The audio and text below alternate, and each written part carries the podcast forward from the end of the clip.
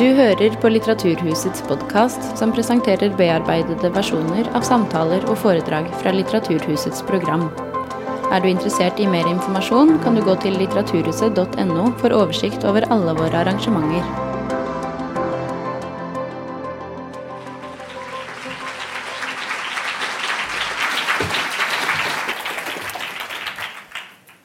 Takk for at jeg fikk, uh, har fått muligheten til å komme hit og snakke om Sudan og Sør-Sudan. For alle dere som har møtt opp eh, på en lørdag. Dette er virkelig imponerende eh, oppmøte.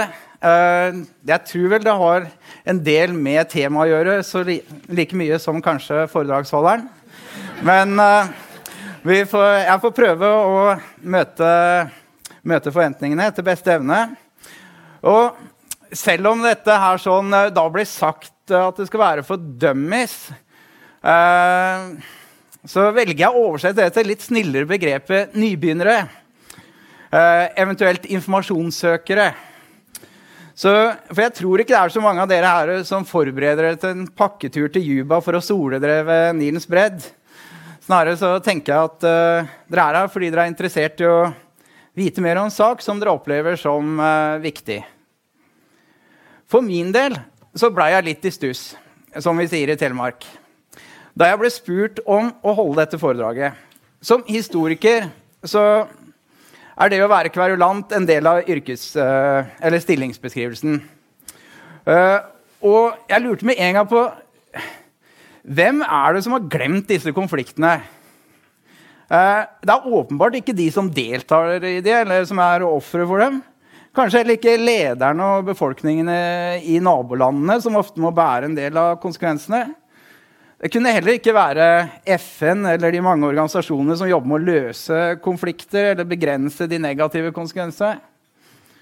Så det måtte jo være enten en slags sånn diffus vestlig offentlighet, eh, eller kanskje bare den delen av det norske folket som er interessert i internasjonale spørsmål som jeg håper og tror at blir stadig større.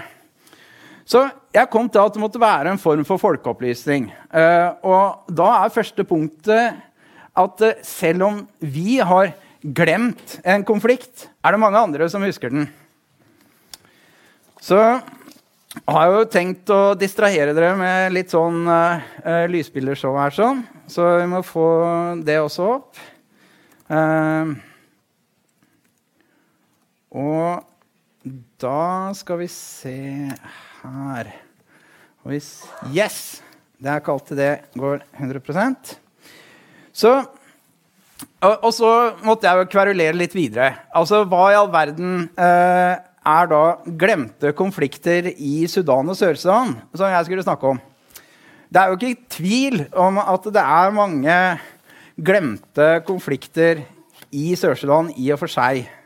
Uh, og hvis vi nå klarer å lure den her sånn til å vise f.eks. et kart over Sudan, uh, så uh, har det jo da både vært Det var en borgerkrig i Sør-Sudan fra 63 til 72. Den er det kanskje ikke så mange her sånn, som husker. og så har vi jo da borgerkriger i Uh, Sudan i, nede i Blånilen her, i Sør-Kordofan. Og det er jo sannsynligvis en del av dere som husker da, i vest her, sånn, i det området som heter Darfur. Uh, der er det fortsatt en borgerkrig. Men bestillingen uh, og, og, også da nede i Sør-Sudan så er det en del lokale konflikter. Men det ble klart at bestillingen ble å snakke om da denne borgerkrigen i Sør-Sudan. Uh, og, og, da eh, syns jeg egentlig at det var et mye mer interessant spørsmål å spørre hvorfor konflikten ikke er glemt, og om vi kanskje står i fare for å glemme den. Og jeg vil nok si at det er flere grunner til at denne konflikten i Sør-Sudan ikke er glemt. Men omfanget av de militære kamphandlingene er ikke en av disse. Dette er en konflikt som etter uh, de første månedene har vært av en veldig lav intensitet, som vi sier uh, på forskerspråket. Vil si at etter, uh, i den seinere tid så har det da vært relativt få og ukoordinerte trefninger mellom fiendtlige militære enheter. Er, denne konflikten er langt fra så intenst fra et militært perspektiv eh, som eh, det vi ser i Irak, Syria, Jemen og til og med i flere land i Latin-Amerika, hvor det ikke da nødvendigvis er en eh, offisiell eh, borgerkrig. Den viktigste grunnen eh, til eh, at denne konflikten får såpass mye oppmerksomhet, er de humanitære konsekvensene. Og rapporten om utstrakt vold mot uh, sivile det ble jo nevnt i introduksjonen her også. Bortimot halvparten av befolkningen i Sør-Sudan, som kanskje er på 9-10 millioner, det er også litt uklart, uh, har da uh, flykt, blitt fordrevet eller flyktet fra hjemmene sine. Over to millioner er flyktninger i nabolandene, og resten er internt fordrevne inne, inne i Sør-Sudan. Over 200 000 lever i leire under beskyttelse av FN. Vold og usikkerhet har ødelagt livsgrunnlaget for de fleste som er igjen, og jordbruk og kvegdrift kan ikke drives slik at folk får nok mat. Her ser vi jo da bilder fra en sånn typisk kvegeleir kvegleir eh, i en del av Sør-Sudan. Det er stor fare for hungersnød i mange områder uh, i månedene som kommer. FN og mange internasjonale frivillige hjelpeorganisasjoner, inkludert norske, driver en stor nødhjelpsoperasjon som har pågått siden krigen starta. Denne aktiviteten er avhengig av publisitet for å få støtte fra ulike Eh, land og andre donorer. Og disse organisasjonene kjemper derfor for å holde Sør-Sudan og andre konflikter på dagsorden. Og prøve å hjelpe oss til å ikke glemme den. En annen grunn til at den pågående borgerkrigen i Sør-Sudan får relativt mye oppmerksomhet, er fordi den blir sett på som et eksempel på mislykket og kanskje også misforstått internasjonalt engasjement. Sør-Sudan blir i stadig større grad framstilt som en tapt sak med en konflikt som ikke lar seg løse i et land som er i ferd med å slites i stykker av vold og fattigdom. Er dette da en konsekvens av uvettig eh, innblanding og misforstått velvilje fra det såkalte verdenssamfunnet? Denne debatten går tilbake til avslutningen på den forrige borgerkrigen i 2005.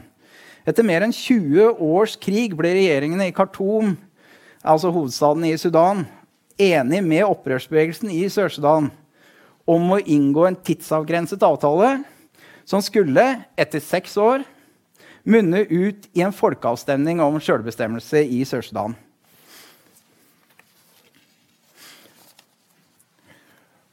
Og eh, Da denne folkeavstemningen ble avholdt i henhold til avtalen, stemte 99% av befolkningen for løsrivelse, og Sør-Sudan ble en uavhengig stat 9.07.2011.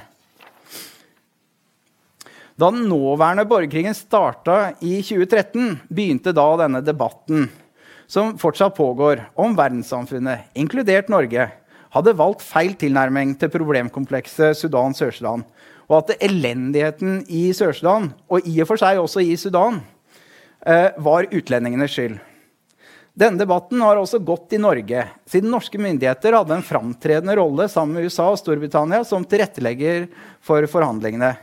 Men også fordi norske organisasjoner og forskningsmiljøer har hatt en langvarig engasjement både i Sudan og i Sør-Sudan. Dette er land den norske offentligheten bryr seg om. Og det at så mange har kommet hit i dag, kan man kanskje også ta som en indikasjon på denne interessen. Og derfor så er det sånn at da journalister og kritikere av Norges høye profil i internasjonalt fredsarbeid lukter skandale rundt Sør-Sudan. Her kan det se ut til at norske politikere og myndigheter naivt, naivt, naivitet det er et sånt fint ord som brukes mye uh, har gått uh, inn i et problemkompleks de ikke har forstått noe av, gjort vondt verre og kastet bort uh, milliarder av skattekroner i prosessen. Jeg skal komme tilbake til dette spørsmålet i slutten, men jeg må en gang si at jeg ikke er helt enig i den kritikken. Kanskje måten jeg la det fram på, også ga en viss sånn indikasjon på det. Uh, så, men før vi kommer til debatten her på berget, så skal jeg først si hva slags verktøy vi, men også dere, da, uh, dummies eller uh, informasjonssøkende Eh, kanskje kan, som man kan kalle på fint, kan bruke for å bedre forstå såkalte glemte konflikter, som den i Sør-Sudan. Deretter skal jeg forsøke å vise hvordan vi kan bruke disse verktøyene, eller i hvert fall å si en del om konflikten i Sudan, Sør-Sudan, eh, før vi kommer tilbake til en liten oppsummering til slutt. Og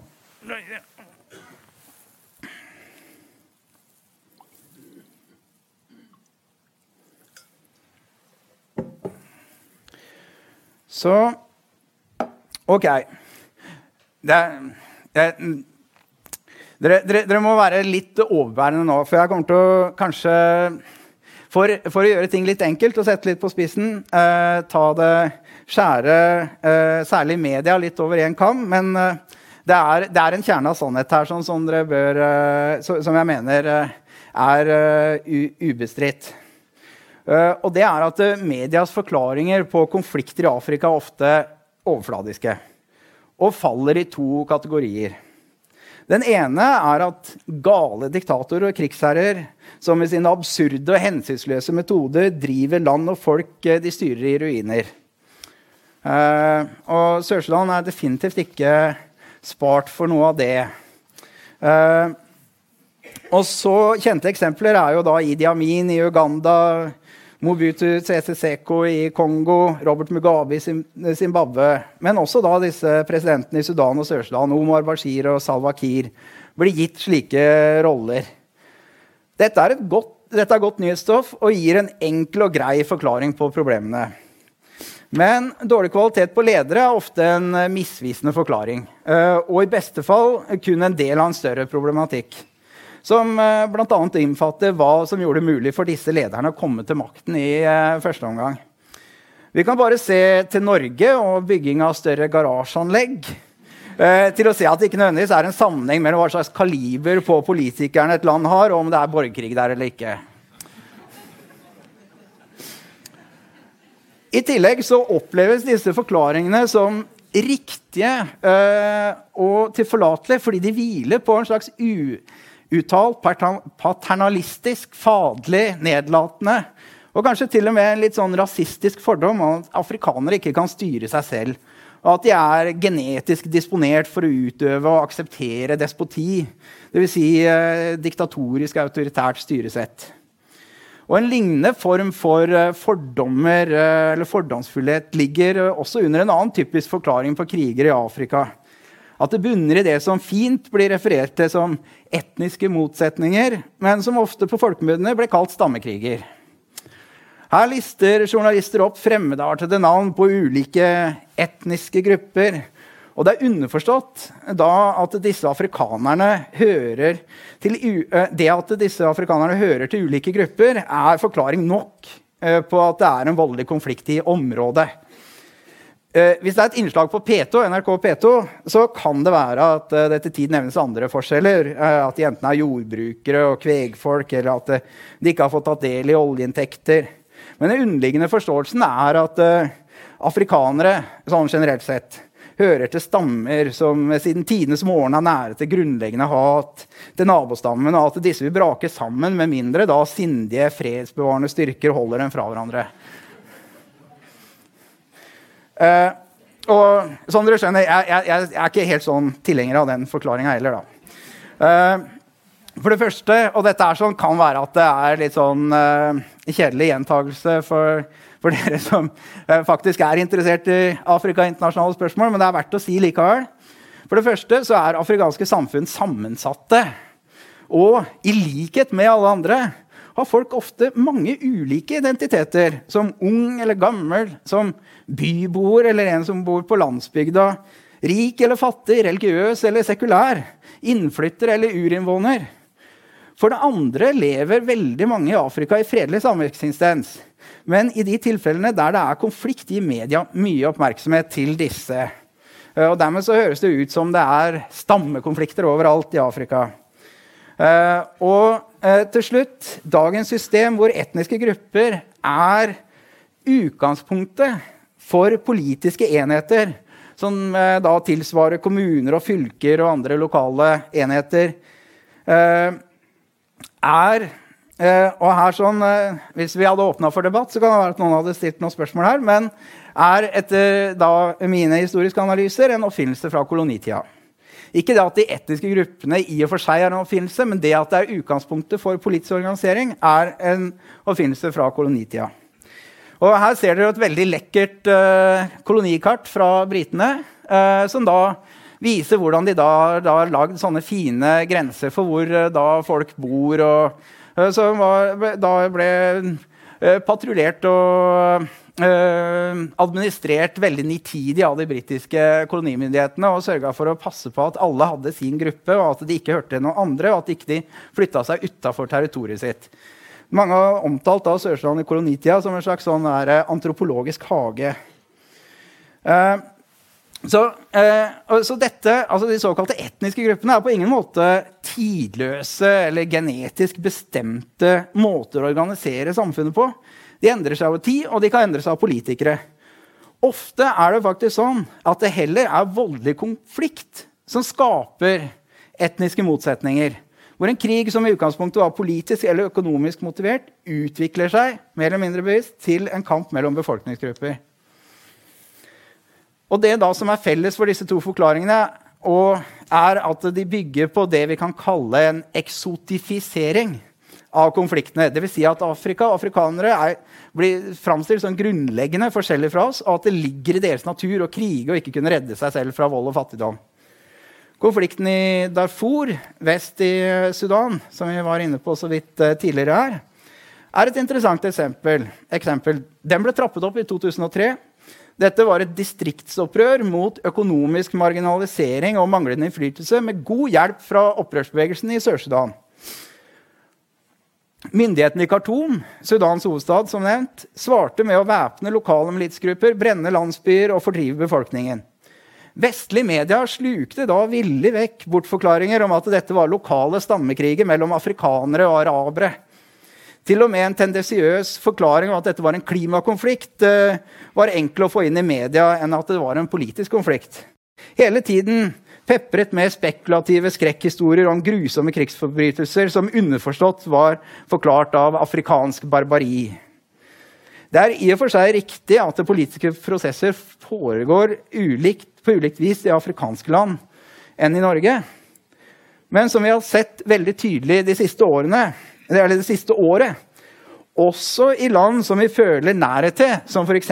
USA, kan politikk være veldig fremmedartet. Vi må derfor ta utgangspunkt i at afrikanske politikere og andre ledere er verken bedre eller dårligere enn våre egne. Videre må vi anta at motsetningen mellom ulike grupper av mennesker ikke har et større eller mindre potensial for konflikt eller fredelig sameksistens enn vårt eget. Det må vi ta utgangspunkt i. Så ok, det her var mye kritikk. Men hva skal vi gjøre med det her, da? Altså, Hvordan kan vi forstå noe da, hvis, uh, vi, ikke, hvis det ikke er gale diktatorer og stammekriger? Da vil jeg da som uh, Først og fremst som historiker si at vi må komme under overflatene av avisoverskrifter og skrikende katastrofemeldinger fra ulike organisasjoner. Vi må gå systematisk til verks. Og jeg mener at det er tre grunnleggende forhold som er med på å forklare politiske og økonomiske prosesser mer generelt, men også i Sudan og Sør-Sudan. Det er eh, strukturer, det er omstendigheter jeg skal forklare dette her sånn videre, og handlingsrom eh, til eh, grupper og enkeltaktører. Skal vi se, Det her kommer vi tilbake til. Og jeg, jeg, skal prøve å få det, og, jeg håper at dere fortsatt har tålmodighet med meg. Men uh, det, poenget her sånn er at uh, vi, vi, trenger å ha dette her sånn i bakhodet for å forstå hva som skjer i Sør-Sudan.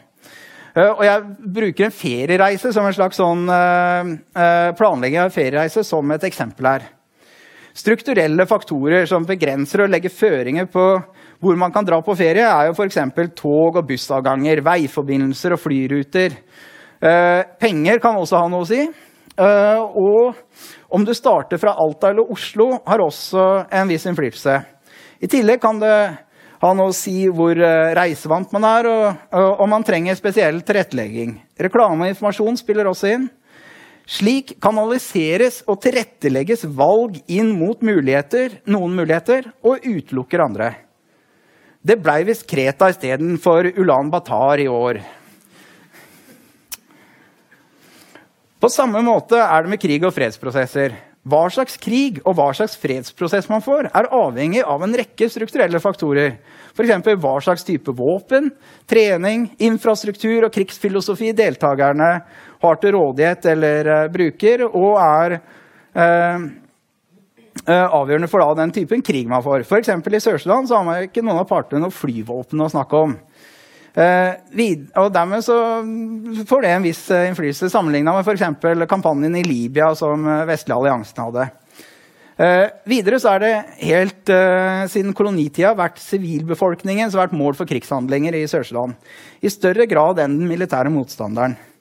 Tilsvarende med fredsprosesser. Etter tiår med forhandlinger er det allerede en struktur for hvordan fredsprosesser skal gjennomføres. Klare normer og hva man kan forvente at uh, utkommet skal være, hvordan disse avtalene skal se ut.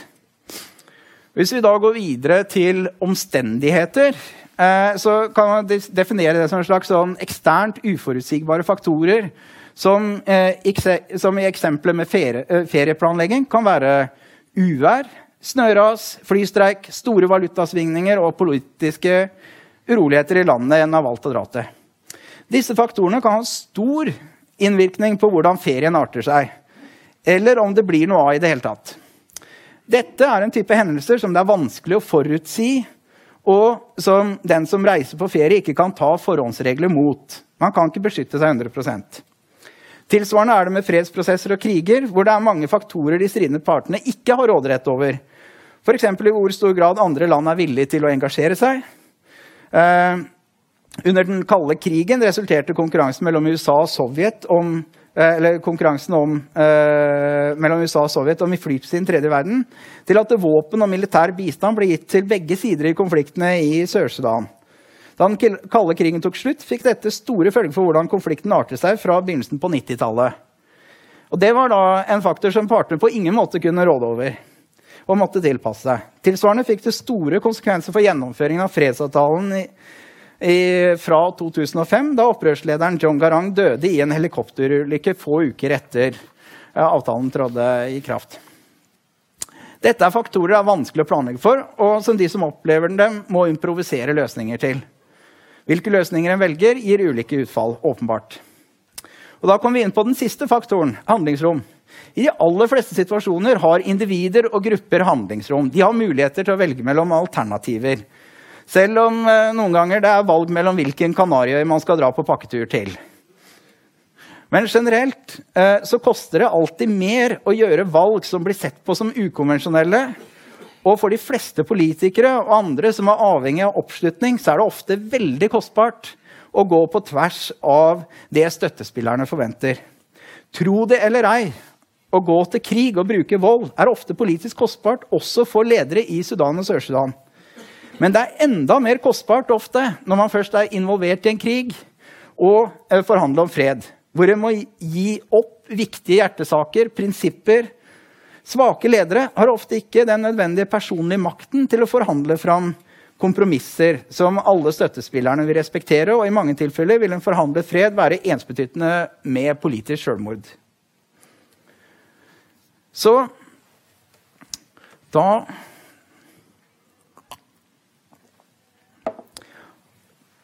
Så da har jeg snakket litt om generelle forhold, strukturer, omstendigheter og handlingsrom som kan brukes til alle former for historisk og politisk analyse. Men for oss som forsker på krig og fred og sånn, så er vi eh, bl.a. interessert i å svare på fire spørsmål eh, som følger eh, det vi kan kalle en krig-fred-syklus. Eh, det er da altså Hva fører til voldelig konflikt? Eh, hva gjør at konflikten fortsetter? Hvordan kan man avslutte en konflikt? Og hva er det som får en ny konflikt til å bryte ut? Og dette er da eh, Det kan kanskje virke banalt, men eh, hvis man tenker seg litt om, så gjør det det mye enklere å analysere konflikter hvis man fokuserer på de mer spesifikke spørsmålene. Og det har man også sett da, at FN og andre internasjonale organisasjoner former sin måte å håndtere konflikter på ut eh, fra denne konfliktsyklustankegangen. Hvor man da i forhold til utbrudd utvikler eh, kapasitet til å kunne forutsi om konflikter kommer til å skje, og kunne gripe inn før eh, de eskalerer. At man har fredsforhandlingsstrukturer for å få ned konfliktens varighet, få den avslutta. Og på avslutningsfronten, altså at man har eh, rutiner, systemer for avvæpning, for eh, fredsbevarende styrker osv. Eh, og for å hindre nye utbrudd så er det jo da den såkalte fredsbyggingen. Så alt dette her sånn ligger da inne som uh, strukturer og som måter som også andre, man kan stille seg spørsmålet da rundt konflikter. Altså hvor i konfliktsyklusen er vi? Hva er da de viktige uh, faktorene som spiller inn? Så det er, eh, så dette er som var litt sånn eh, Det var litt tørt, kanskje, men det er, eh, det er viktig å ha, ha, med seg. Fordi det er et alternativ da, til medienes kanskje litt enklere framstilling. Men endelig, nå kommer vi til Sudan og Sør-Sudan. jeg har gitt noen sånne små smakbiter underveis her, sånn, men nå skal vi prøve å ta en ordentlig kronologisk gjennomgang Eh, av bakgrunnen for konflikten, og også da hva som har skjedd i den siste tida. Så eh, Vi begynner med den historiske bakgrunnen. Eh, jeg har dessverre ikke tid denne gangen til å gå i detalj i alle hendelsene, og kan heller ikke gå liksom inn i en dypere analyse av hvorfor ting skjedde. men jeg kan jo nevne da, for å drive litt egenreklame, at jeg sammen med en annen historiker, Martin Daly, har skrevet en oversiktsbok over Sør-Sudans historie med, som er mye mer detaljert. Og Den kan dere eventuelt lese hvis dere vil vite mer om det som vi kommer til å snakke om nå.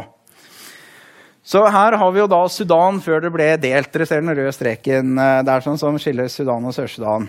Eh, det ble et samlet territorium da den egyptiske delen av det ottomanske riket kolonialiserte, eh, invaderte eventuelt eh, området på 1800-tallet. Etter en periode med eh, kort selvstendighet så ble Sudan igjen underlagt et fremmed styre, det såkalte anglo-egyptiske samveldet, som da styrte Sudan fram til uavhengigheten i 1956. Men da var det allerede politiske strømninger i Sør-Sudan som ønsket sjølstyre og etter hvert også uavhengighet. Uh, og spenninger og vold i uh, Sør-Sudan eskalerte da uh, til en borgerkrig i 1963. Og dette var en glemt krig. Men den ble omtalt i Norge og ble dekket av NRK i flere reportasjer. kan finnes i NRKs arkiver. Ganske interessant historisk smakebit. En fredsavtale ga da Sør-Sudan et begrensa sjølstyre innafor Sudan i 1972. Uh, og Det førte da til at det var en, nærme, en tiårs fredsperiode uh, i, fra 72 til 1983. Uh, hvor Kirkens Nødhjelp etablerte seg med et stort distriktsutviklingsprogram i sørøstdelen av Sør-Sudan. Her bodde opptil 100 nordmenn, og flere av dem med hele familien. Og dette var langt ute på landet. det vil si borti her. og Uh, stedet de bodde, ble omtalt som Little Norway. Uh, men en ny borgerkrig brøt ut i 1983. Dette ble en storskala borgerkrig som ble en del av konfliktkomplekset på Afrikas Horn. Altså alle de landene som ligger rundt uh, Sør-Sudan, mer eller mindre. Eller Sudan og Sør-Sudan. og en del av den kalde krigen mellom USA og Sovjet, som jeg nevnte.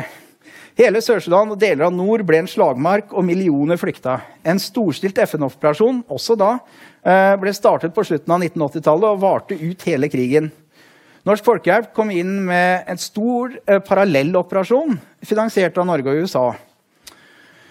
Norske myndigheter begynte å delta aktivt i tilretteleggingen av fredsforhandlinger utover på 1990-tallet.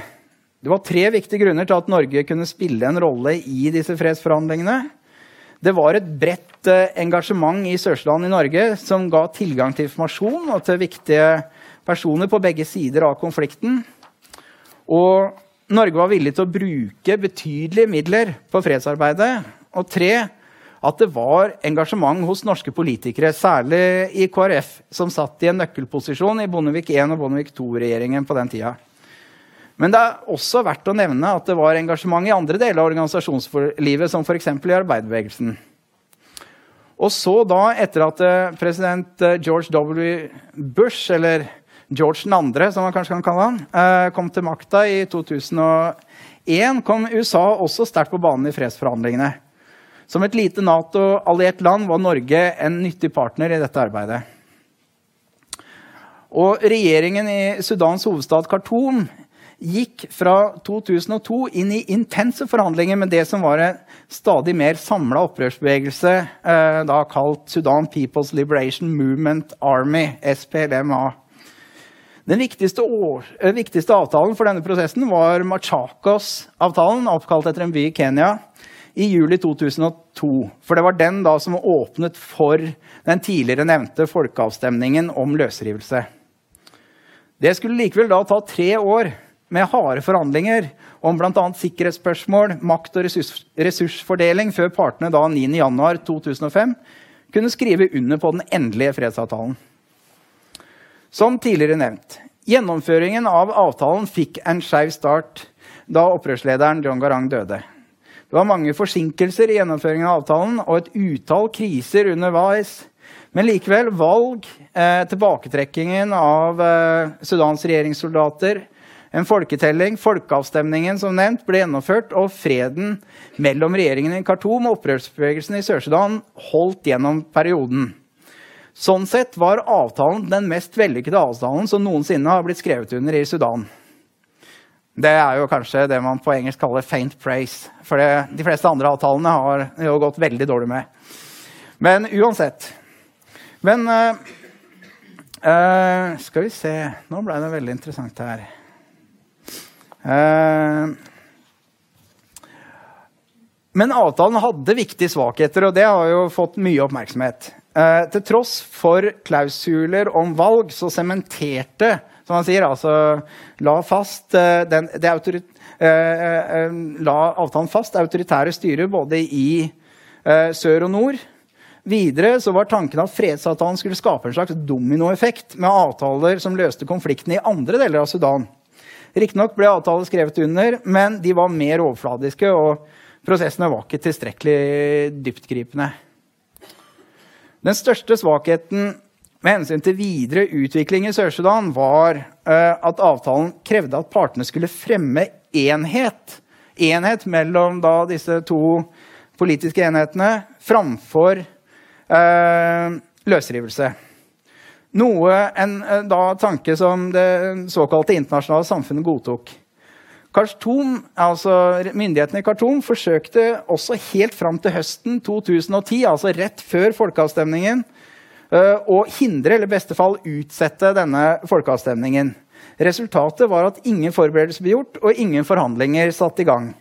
Dette til tross for at det var klart år i forveien at utfallet av folkeavstemningen ville bli løsrivelse. Allerede i 2011 var det mange som snakket om at Sør-Sudan var en feilet stat før den i det hele tatt hadde blitt etablert. Forhandlingene om betingelsene for løsrivelse var harde og førte til at det treff, trefninger våren 2012 eh, mellom de to partene. Eh, da i grenseområdene mellom nord og sør, åpenbart. Eh, og partene var veldig uenige da om grensesetting og prisen Sør-Sudan skulle betale for å frakte olje gjennom Sudan. Fordi eh, En viktig utvikling da på slutten av 1990-tallet var at eh, oljefelter ble utvikla for produksjon da i grenseområdene mellom eh, Sudan og Sør-Sudan. Altså i området mellom Bentiu og Kadugli, som dere kan se der midt på kartet. Eh, og eh, dette var da eh,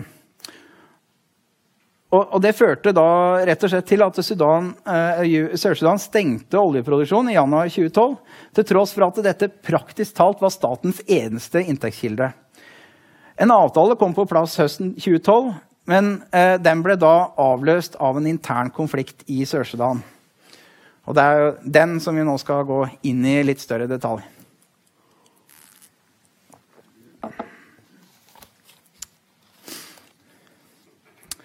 For her er vi da tilbake til det som eh, snakker om som en langvarig krig.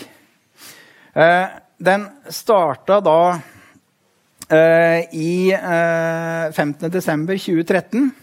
Og den umiddelbare bakgrunnen var lederstrid i det som nå hadde gått fra å være en eh, geriljabevegelse til å være et regjeringsparti, SPLM. Hvem skulle bli partiformann og kandidat til neste presidentvalg? Et valg SPLM helt sikkert ville vinne. Den sittende presidenten og partiformannen da, Salwa Kiir, eh, skal ha gitt signaler om at han ønsket å trekke seg. Dette utløste en arvestrid eh, med flere som lanserte sitt kandidatur. Eh, men det var visepresident Riek Mashar, som dere da ser opp til venstre her, sånn, som var den største, sterkeste utfordreren. I juli 2013 ble han og mange andre ledere for de to kjernefraksjonene i partiet stengt ute fra maktposisjoner. Her ser dere en del av de lederne på sida der. Salwa Kiir tilhørte da den tredje fraksjonen i et sånt makttriangel i midten av regjeringsapparatet. Så etter den manøveren var det uklart om Salwa Kiir da fortsatt hadde et flertall i partiapparatet bak seg. Og lederne for de to andre fraksjonene gikk sammen for å kreve at han trakk seg. Og Det er det, det bildet her sånn er fra, da, fra det møtet hvor de krevde dette. Og Dette skapte en veldig spent situasjon da utover på høsten i 2013. Og så fikk vi da krigsutbruddet eh, i desember. Og det starta da eh, i en liten skala med trefninger mellom regjeringssoldater i hovedstaden Juba, men spredte seg raskt til områder der opposisjonsfraksjonene hadde støtte. Særlig de store byene i disse områdene, altså i eh, eh nordøst i Sør-Sudan. Eh, ble gjenstand for, uh, altså I de byene så ble det da flere slag, og de ble mer eller mindre jevna med jorda. Altså Byer som Malakal, uh, Bentiu og uh, Bor. I løpet, og det skjedde da i løpet av de første seks månedene. Uh, Rik Mashar uh, sto da fram som lederen for opprørerne. Uh, men han var mer en talsmann og en representant for en ganske blanda koalisjon en, en diktatorisk leder. Da.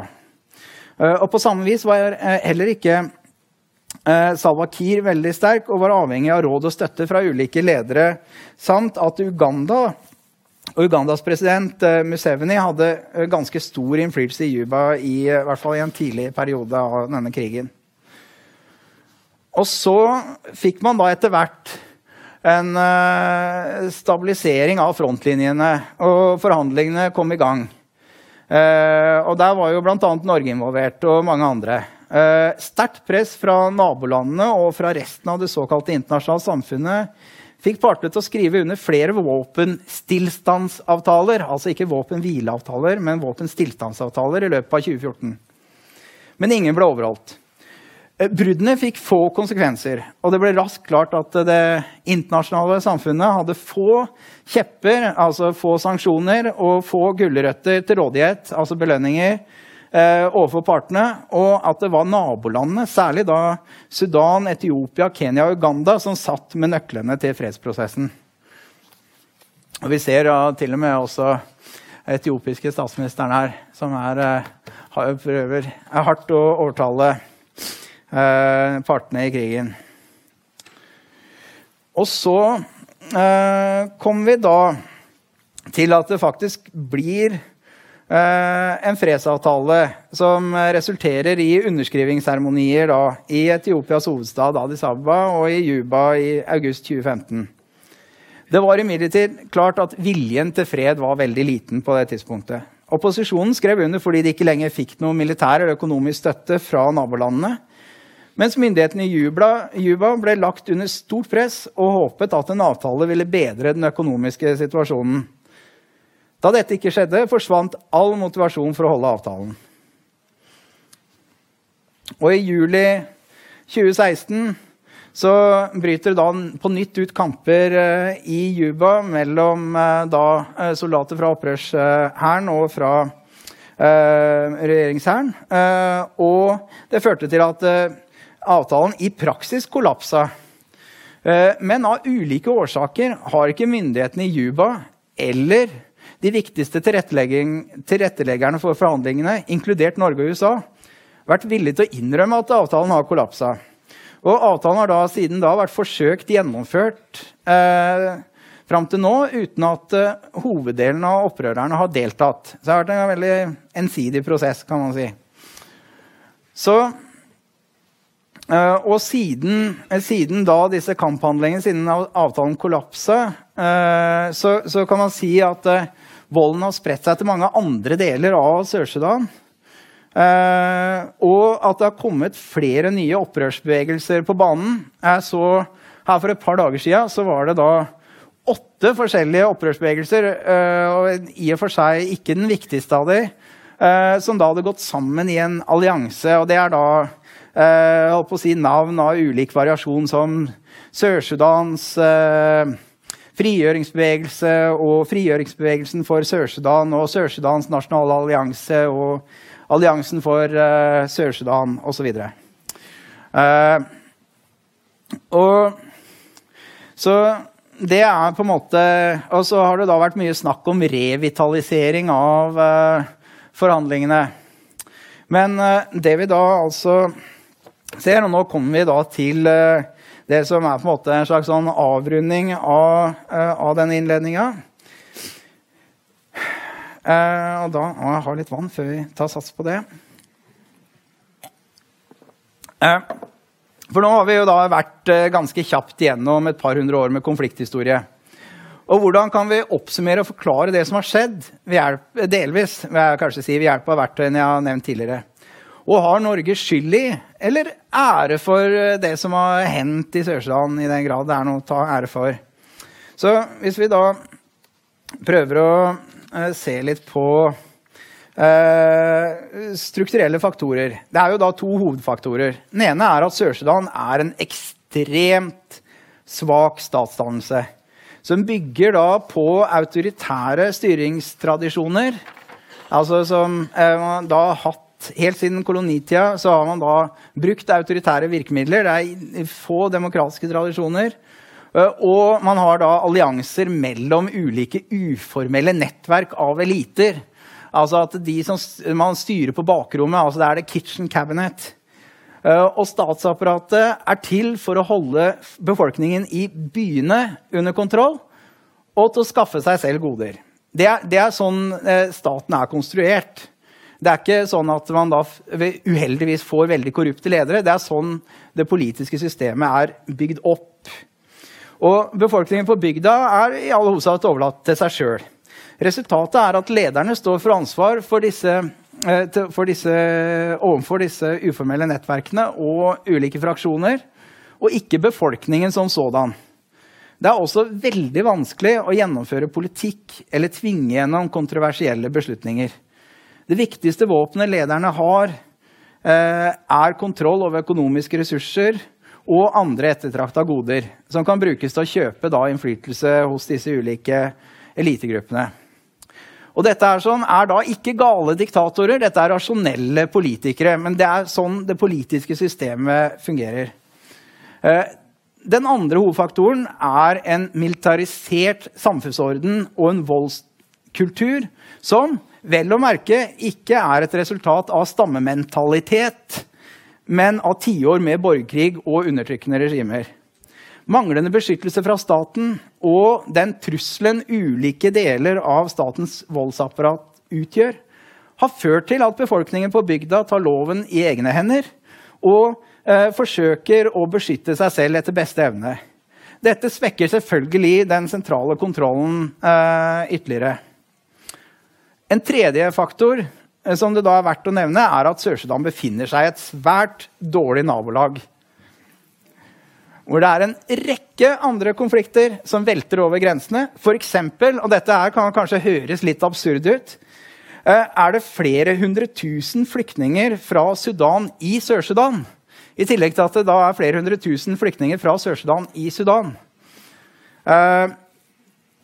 Eh, og Nabolandene har også et langt rulleblad når det gjelder å blande seg inn i konflikter i Sør-Sudan. Økonomisk, politisk og militært. Så det, det, er på en måte en del, det, Dette er strukturer. altså Dette er ting som vi kan identifisere, som er forutsigbare. Som vi kan bruke Vi kan si at ok, øh, det er sånn og sånn og sånn. Da kan vi forutsi at dette kommer til å skje.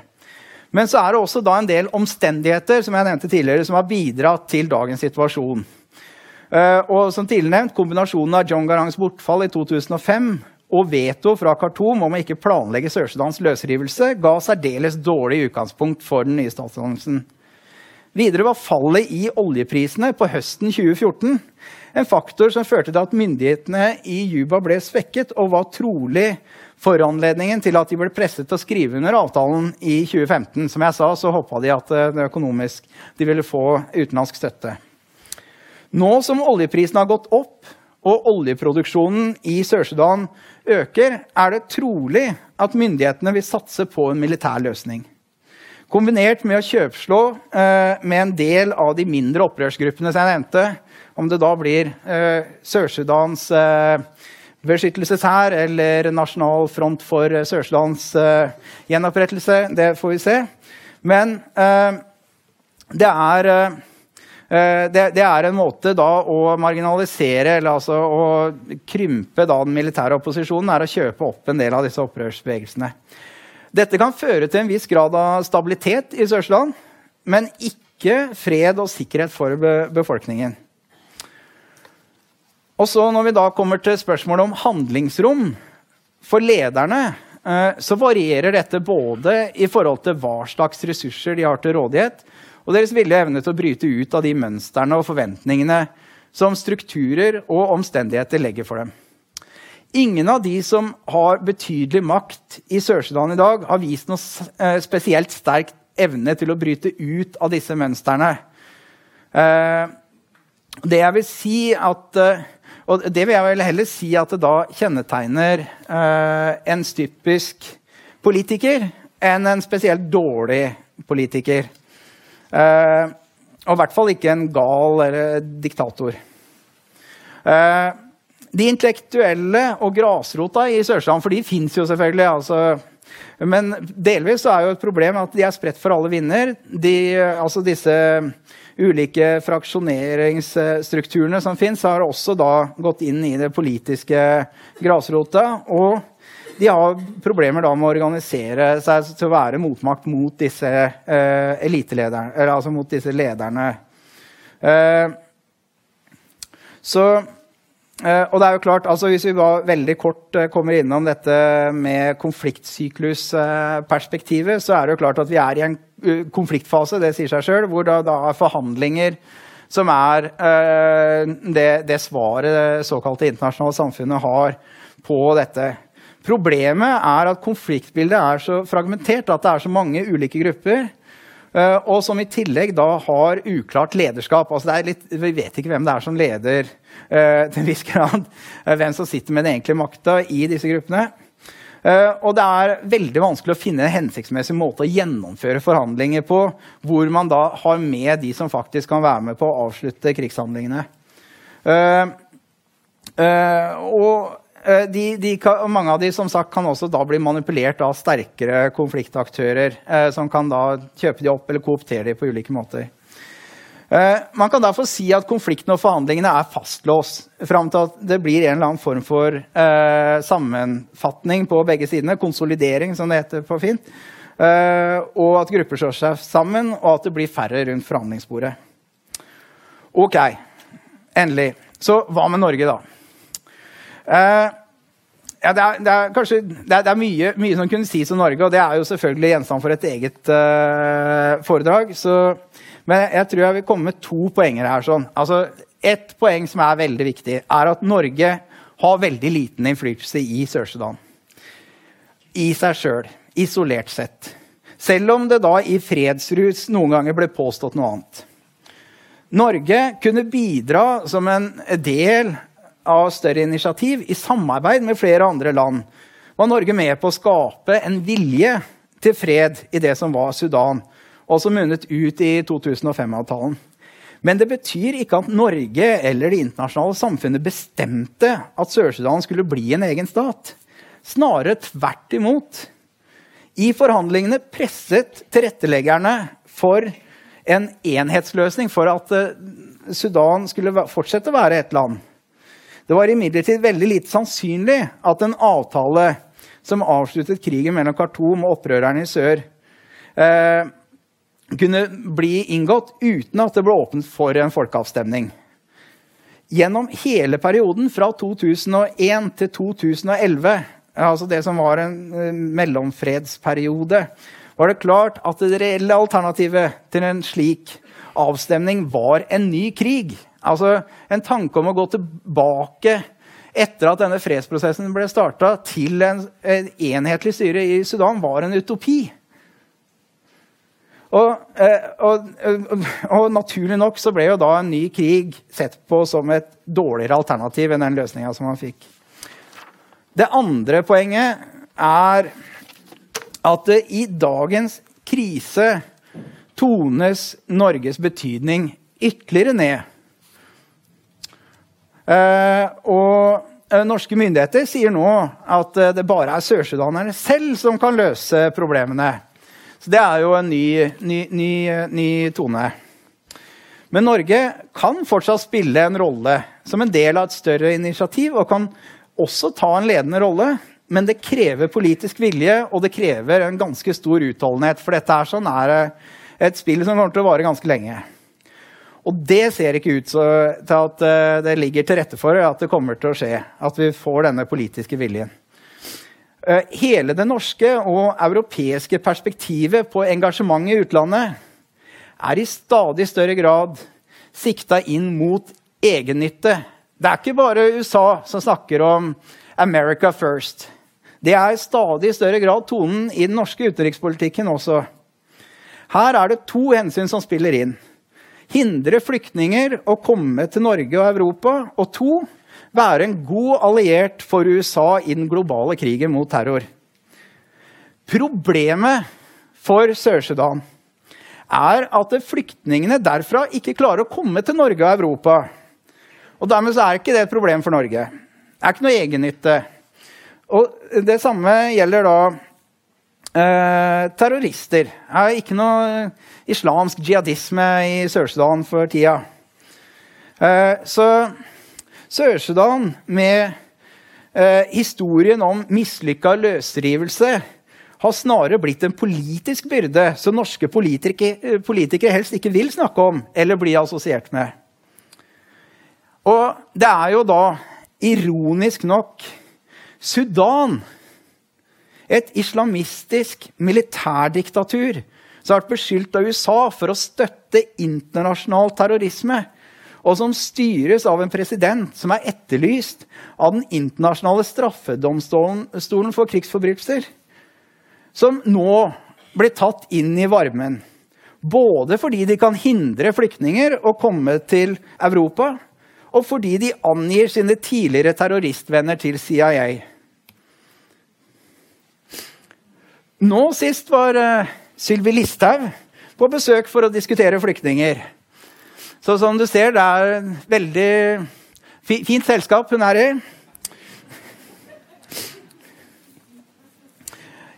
I mellomtida står Sør-Sudan og dets tilsynelatende uløselige problemer i fare for å synke ned i glemselen. Takk for meg, og takk for at dere hørte på.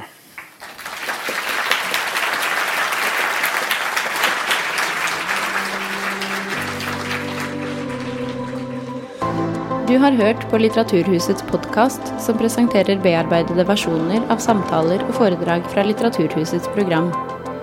Del gjerne podkasten med familie og venner via iTunes eller Soundcloud om du liker det du har hørt. Følg oss også på Facebook og på litteraturhuset.no for informasjon om flere aktuelle arrangementer. Musikken er laget av Apotek.